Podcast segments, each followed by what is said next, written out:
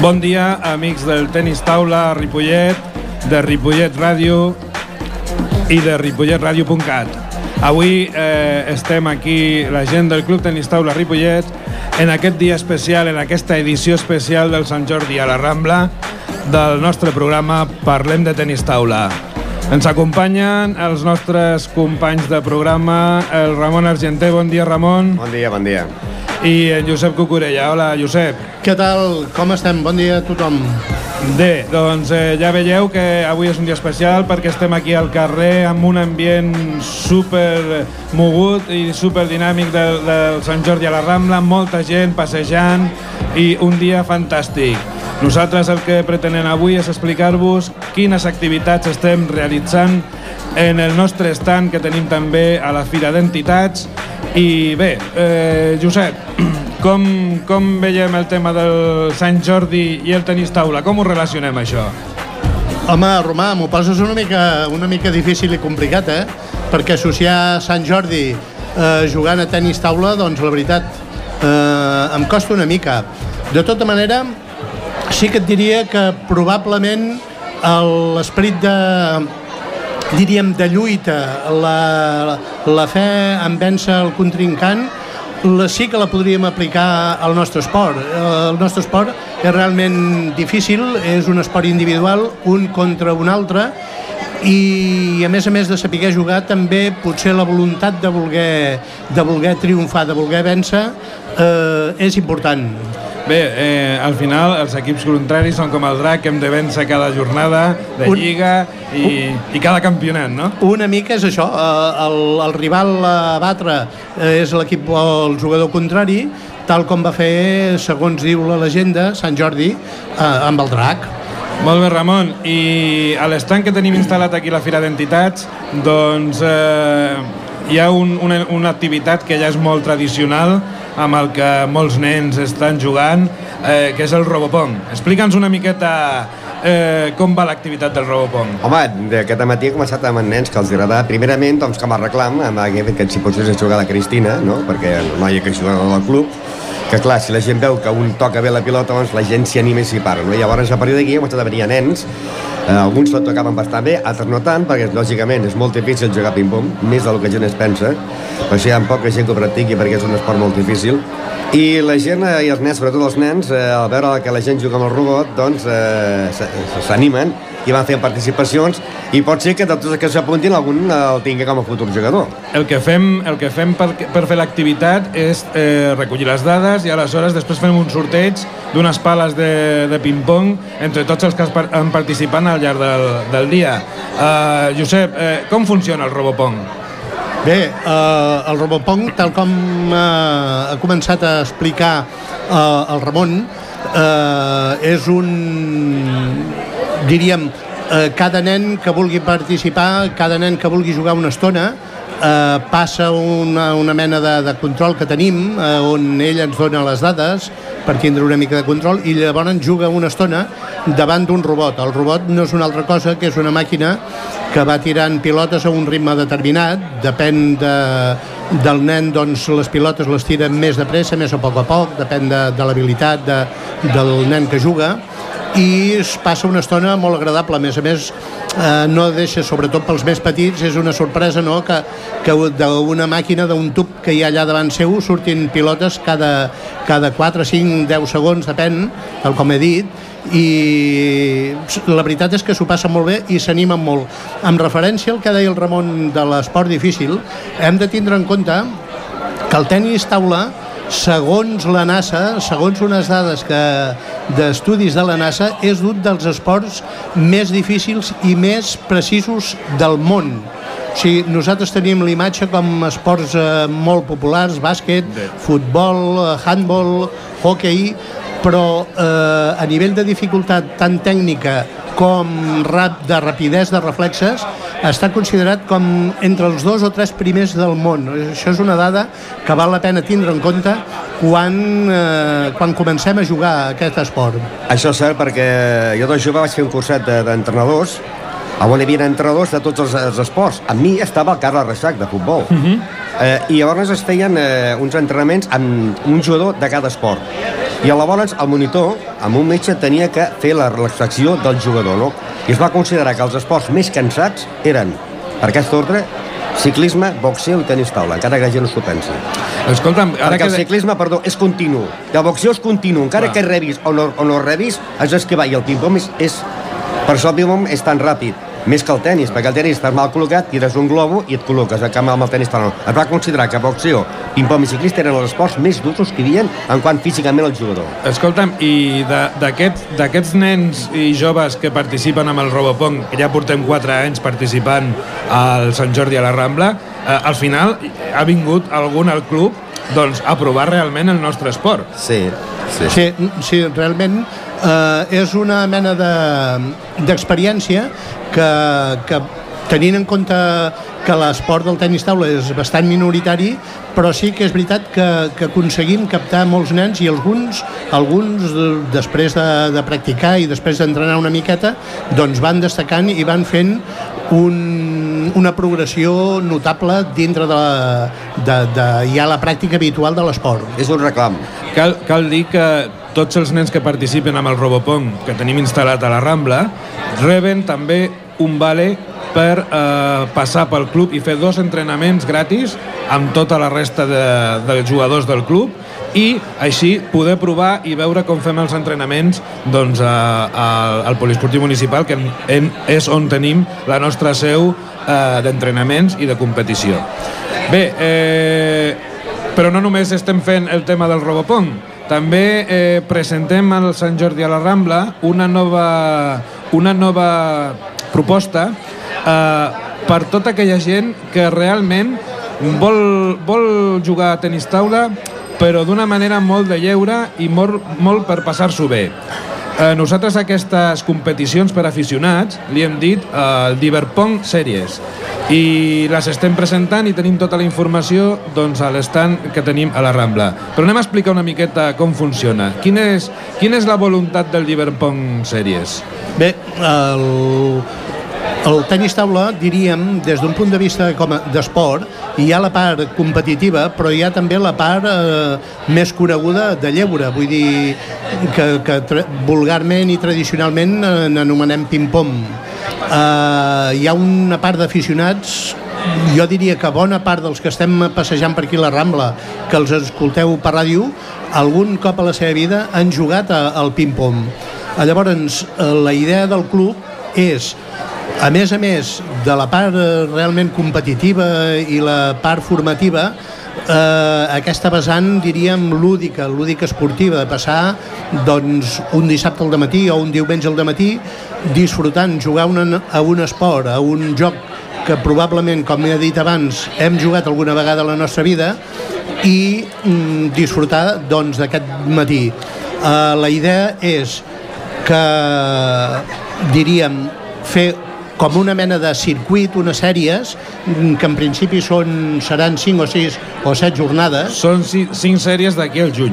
5 sèries d'aquí al juny, i mm, doncs primera, primer objectiu, passant-s'ho bé al matí.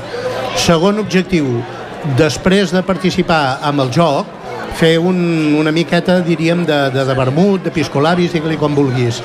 I tindre uns, uns petits eh, obsequis, trofeus ja veurem com ho muntem. I a més a més eh, probablement eh, els que disputin una quantitat mínima d'aquestes sèries els hi regalarem, tindran com a, com a record, com a obsequi final una samarreta eh, fent referència al, al circuit Eh, eh, cal dir que això ho instru instrumentarem amb un petit carnet que hem, que hem, que hem produït i que, i que repartim ara aquí a l'estanc que tenim a la Rambla, en el que estan marcades la, el calendari i les cinc sèries que disputarem doncs, al Club Tenis Taula Ripollet per aficionats. Aleshores, no cal inscriure's, cal anar el dia que hi hagi cada sèrie a les 10 del matí al Poliesportiu Municipal, a la sala del Club Tenis Taula Ripollet, i aleshores el que farem serà fer una competició en funció de la gent que hagi vingut aquell dia i després, quan acabem la competició, doncs farem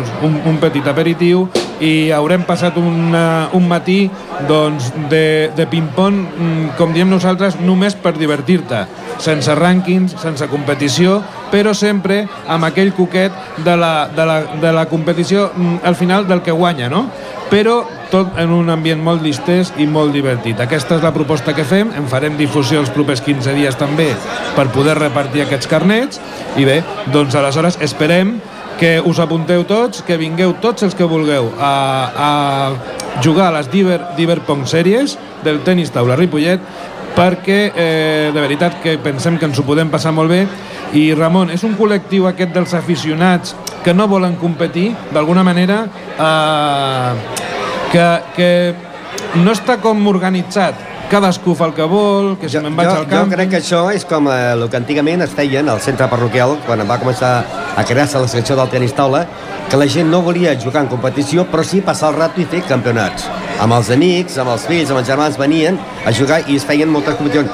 A port, què passa? Que llavors aquell que despuntava una miqueta, si veia que era guanyador, Oye, pues ja, no, ja m'agrada més jugar no ja aficionat, sinó a jugar al club. També podem aprofitar que estem aquí a l'estand de Ripollet, aquí a la Rambla, doncs, de que la gent que es vulgui fer soci, que passi pel, que passi pel nostre estand, uh Mhm. -huh. que està instal·lat aquí a la Rambla Sant Jordi, estem aquí a, a 50 metres d'on està aquí la ràdio, eh, cantonada carrer La Lluna, i si volen fer-se socis, protectors del club, perquè necessitem doncs, calarons per poder anar per allà a jugar, i que millor aquella gent que dona aquells diners millor un dia li portem el seu fill a jugar i el que vulgui venir a jugar, portar el nen a l'escola doncs també, que, que tot el tipus d'informació els hi podrien passar aquí a l'estand Sí, i sobretot el qui tingui una mica d'interès o de ganes en participar a aquestes sèries que parlem del Diverpong, doncs que passi pel nostre stand, que li facilitarem ja el carnet, perquè així a partir de la primera convocatòria ja podrà començar a jugar. El, el carnet és absolutament gratuït, és sense, sense haver de fer cap despesa, o sigui que qui tingui una mica de, de ganes de voler provar-ho, doncs que passi per aquí i li donarem ja el carnet. Bé, i ara que lligàvem amb el tema doncs, de, dels recursos del club, doncs també, evidentment, com sabeu, doncs tots els clubs esportius necessitem eh, finança, finançament per, eh, per realitzar totes les activitats de lleure, socials i de competició doncs, que, que portem a terme durant tot l'any. Eh, hem posat eh, també a la venda en el nostre stand unes xapes commemoratives del, del Sant Jordi 2013 i que, i que són exclusives del Club Tenis Taula Ripollet. Ramon, explica'ns quins motius tenen les xapes. Home, és, és la diada de Sant Jordi, no? Doncs tenim el Sant Jordi amb l'escut, que en vez de portar eh, la, la curassa, porta a l'escut del club. Tenim el dragó amb les- l'escut de Sant Jordi, tenim la rosa de Sant Jordi i tu, les quatre xapes són relacionades amb el de Sant Jordi. Bé, eh, hem volgut fer una barreja entre Sant Jordi i el tenis taula eh, i, bé, per exemple, la Rosa és una, és una pala de ping-pong Sí. el drac està jugant a ping-pong amb una pala i una pilota i bé, doncs eh, tenim quatre versions i d'alguna manera eh, us volem dir eh, que bueno, per, el preu de cada xapa és d'un euro, si us en quedeu tres són dos euros i si eh, us en quedeu els quatre models que tenim doncs són 3 euros. Estan a la venda en el nostre stand, són molt maques, molt divertides també pels nens i la veritat és que estan tenint molt d'èxit. Us Sí, sí. esperem també a l'estand. Molt bé, i també dintre de les activitats del Sant Jordi ens hem apuntat a la lectura del, L'any Espriu. de l'any Espriu, que s'està realitzant dintre del, del, del centre cultural. Mm, com, ha anat, com ha anat això també, Ramon? Eh, ens van cridar, bueno, van fer una crida, una crida des de la CRAC i qui ens està representant a dintre Home, a la lectura? nosaltres estem eh, a l'entitat fa ja anys que ens estem... Abans era només exclusiu tenis taula i prou. Eh, organitzava molts anys les 24 hores de tenis taula, eh, altres coses, però ara ja, a més a més d'això, fan campionats de Catalunya, el fa Sant Jordi i també a l'any Espriu. I tenim, doncs, tenim una representant, la vicepresidenta del club, no? Sí, l'Eulàlia Mimó en aquests moments també està fent la lectura en representació del club i bé, com veieu, el club té un dinamisme eh, espectacular perquè d'alguna manera no només eh, centrem la, la, nostra, la nostra força i la nostra dedicació en el tema esportiu, sinó que volem, és, és la voluntat del club doncs, estar permanentment doncs, en totes les, totes les activitats que es realitzen a nivell cultural i a nivell social a la nostra vila. Malgrat ser un, un, només un club de tenis taula, és veritat que és un club absolutament obert a, al poble, obert a la societat de Ripollet, per tant mm, al mateix temps que col·laborem és per nosaltres també una satisfacció aquesta col·laboració envers el servei una miqueta al poble que, ens, que representem d'alguna manera. Bé, eh, hem, de tenir, hem de tenir en compte que som el quart equip més antic del poble de Ripollet. Eh? Bé, i que s'aproxima una data important pel club, no, Ramon? Home, seran els 60 anys d'història. Eh, què té més anys? Jo dic que té més anys el tenis taula, perquè el que passa que com a club, com a club, club, club, no, però el tenis taula aquí a Ripollet ja fa molts anys que es va, que es va fer, no? Bé. El que passa que, esclar, fins que no es va legalitzar, doncs eh, es compleixen els 60 anys que serà l'any que ve. Uh, eh, al nostre programa Parlem de tenis taula, uh, cada mes doncs, tenim una secció que és 60 anys fent tenis taula, que presenta el Ramon Argenter, i sí que és veritat que en, en la revisió que estem fent històrica fins a arribar als nostres dies, doncs veiem que, que el tenis taula com a afició va començar ja fa, ja fa un temps, vull dir, ja fa més temps dels 60 anys que complim el 2014, però que sí que es va, com a club federat, va ser el 1954. Sí. I hem trobat la primera acta de la Junta Directiva que diu que és el 30 de maig el dia que el club fa anys. Sí. Per tant, el 30 de maig del 2014 doncs el Club Tenis Taula Ripollet farà 60 anys que també a nivell del club estem preparant tota una sèrie d'actes doncs que, per, per celebrar-ho perquè no tots els clubs fan 60 anys doncs, de, de I vida va, esportiva. I es va debutar el 30 de maig amb un partit que es va jugar a Barcelona, al carrer La Boqueria de Barcelona, número 7, i es va perdre per 5 a 3. Va ser el primer partit i aquest acte fins fa molts anys la tenia i mm, la vaig presentar al club i no s'ha trobat més. També tenim previst, per, com actes del 60 aniversari, el tema de l'himne. L'himne que per una banda estava la música, per altra banda estava la lletra i a veure si podem fer una gravació doncs, en condicions per estrenar-lo, finalment ben estrenat. Tots junts endavant, l'equip és la posa, tots junts endavant anirem lluitant. El Ramon, que no recordo el més, Ramon, eh? que és la memòria històrica del club, eh, se ho sap de memòria, però els que hem vingut una mica més tard encara no ens ho sabem, eh, Josep? No, no, no, no. no. Música del germà de Freddy Fajula, Guillem Fajula va, ser la, va fer la música i de Toni Canals, exjugador del tenis de Ribellet, va fer la lletra. Escolta'm, ara que parlàvem del tema del Robopong, a mi m'agradaria aquest temps que ens queda una mica també parlar de l'escola del club, perquè eh, dintre de les activitats i dintre de la competició que en fem, doncs l'escola és el pilar, per filosofia del club, és el pilar de, de, del Club Tenis Taula Ripollet. Uh, aleshores, uh, comentem una miqueta vosaltres que esteu portant els nens i que esteu en el dia a dia doncs, de, de l'escola, eh, en tenim molts nens, eh, com, com és l'afluència, com són els entrenaments, una miqueta comentar per animar tothom que vulgui a partir dels 6 anys a venir a practicar un esport tan maco com el tenis taula. Home, per la part que porta represento jo, que és els dilluns i els divendres amb els nens, eh, tenim eh, nens que tenim un triomfat de 13 nens que els primers dies que portàvem a, els portàvem a Reina Elisenda a jugar no, no guanyaven cap partit Sí. Però eh, al segon torneig ja van començar a guanyar partits. I el tercer torneig que vam anar, que ja portaven tots els seus millors equips, deien, coi aquests del Ripollet com juguen. Són nens petits que jo crec que tindrem...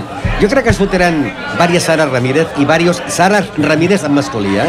Molt bé. Josep, eh, el tema...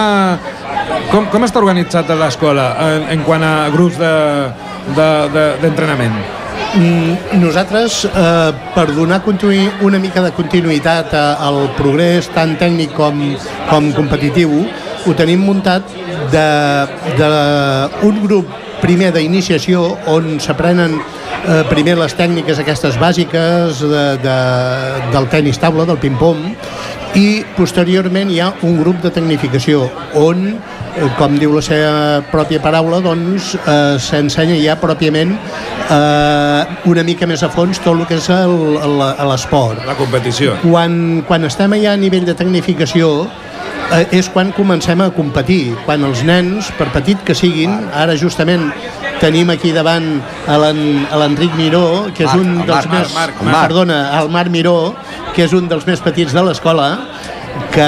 Quants anys tens, Marc? Set. 7 anys. Doncs amb 7 anys el Marc ja ha començat a competir a Reina Elisenda i fins i tot ha participat ja a algun campionat d'Espanya. Oi, Marc? Sí. I com va anar? Bé. I quan estàs entrenant allà al club, eh, com t'ho passes? És, és, és avorrit, és divertit, és Divertit. cansat, és molt divertit. I t'ho passes molt bé, no? Sí. I quan surts així a competir i tot això, t'agrada? T'agrada estar allà amb la gent gran i els entrenadors i tota la gent que hi ha per allà? Com, com et trobes? Bé. Molt bé. Què et fa més por, perdó? Què et fa més por, el contrincant o el micro? aquest, el micro, eh, que et fa més por que el contrincant. Amb, amb referència a, a l'escola, per nosaltres és molt important. Nosaltres, quan, quan projectem una miqueta el club i planifiquem normalment una temporada per l'altra, és per nosaltres molt important i sempre diem el mateix, que nosaltres som, diríem, una petita masia. La, la masia del Barça, doncs nosaltres l'hem traslladat a Ripollet. Som molt petitons, som, tenim molts pocs nens, l'esport del tenis taula, com hem dit moltes vegades, és un esport minoritari, però tant ens interessa que els nens eh, siguin bons jugadors com siguin, Bones diríem, persones. millors persones. Eh? Aquí, aquí en, en el tema de l'escola és molt important la filosofia del club en quant, a, en quant a la formació i el comportament que tenen els nostres jugadors quan van a competir doncs, allà on vagin. Perquè pensem que s'ha de jugar, s'ha de competir, però també t'has de comportar. I és molt important i la veritat és que eh, els nois i noies que tenim des dels 6 anys fins als 25, doncs eh, tots tenen un mateix comportament i la veritat és que eh, estem molt contents perquè segueixen una línia, doncs eh, creiem que molt adequada. I recordar que el Marc ens ve de Barcelona, eh? El Marc ve, ve de Barcelona, també ve el seu germà, eh, I el que, seu pare. que fan l'esforç de venir dos o tres vegades cada setmana des de Barcelona per entrenar, i això vol dir doncs, que estan contents i que bueno, formen part de la família del Club Tenis Taula Perquè tu, Marc, Ripollet. vens dilluns i divendres, no? Des de quina hora? El dilluns Des... Dos quarts de sis? a les 7. Sí. I el divendres igual, no? Sí. Bueno, i de tant en tant ve amb el seu pare també a fer Sí, algun sí. entrenament Però especial. quan acaba l'entrenament s'aparta, els altres més se'n van al dutxa i ell es posa a jugar altra vegada, eh? Sí, sí. El, el, el Marc eh, va per figurar. És un de, de les promeses del nostre club. Jo vaig dir que seria la Sara? Ramírez, la Sara Ramírez en masculí. Què què et sembla, no, no li Marc? diguem tant, no sigui que s'ho cregui i després no vulgui ni entrenar. No, no, Sí, s'ha sí, de sí, treballar, eh? Si no es treballa no, no es progressa, oi? Sí. Bé, eh, Marc, eh, i l'any que ve, ara, ara, ara ja venen els campionats de Catalunya, aviat, no? Els campionats de Catalunya benjamins. I participaràs, no? No ho sé. Sí, home, Sí, i tant sí, que hi participaràs. sí que participaràs, Si estem fent les inscripcions ja perquè hi Ja està. participis. Bé, doncs i, i que, que, com, com ho planteges, això? Com, ho, com, com tens ganes de, de participar-hi? Sí. Sí? Molt bé.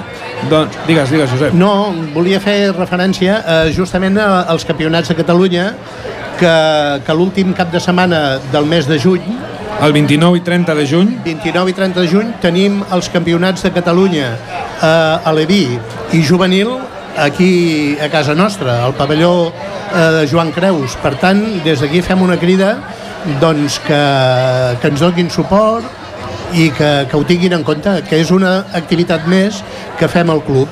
No, eh, cal dir que els campionats de Catalunya eh, apleguen eh, cada any entre 250 i, 3, eh, 250 i 300 jugadors i si contem les famílies que hi venen afegides, doncs estem al voltant de 1.000 persones que durant dos dies estan eh, al voltant de, del campionat de, de 34 Catalunya. clubs a tot Catalunya. 34 clubs i la veritat és que és que bé, tenim un conveni per, per signat amb la Federació Catalana fins l'any que ve, que és el 60 aniversari, que volem fer també una mica una edició especial del campionat i per tant doncs, el que fem és fer una crida a tothom que vulgui venir a veure'ns i voler col·laborar amb, amb, per, per donar suport a que es pugui fer aquest campionat a la nostra vila.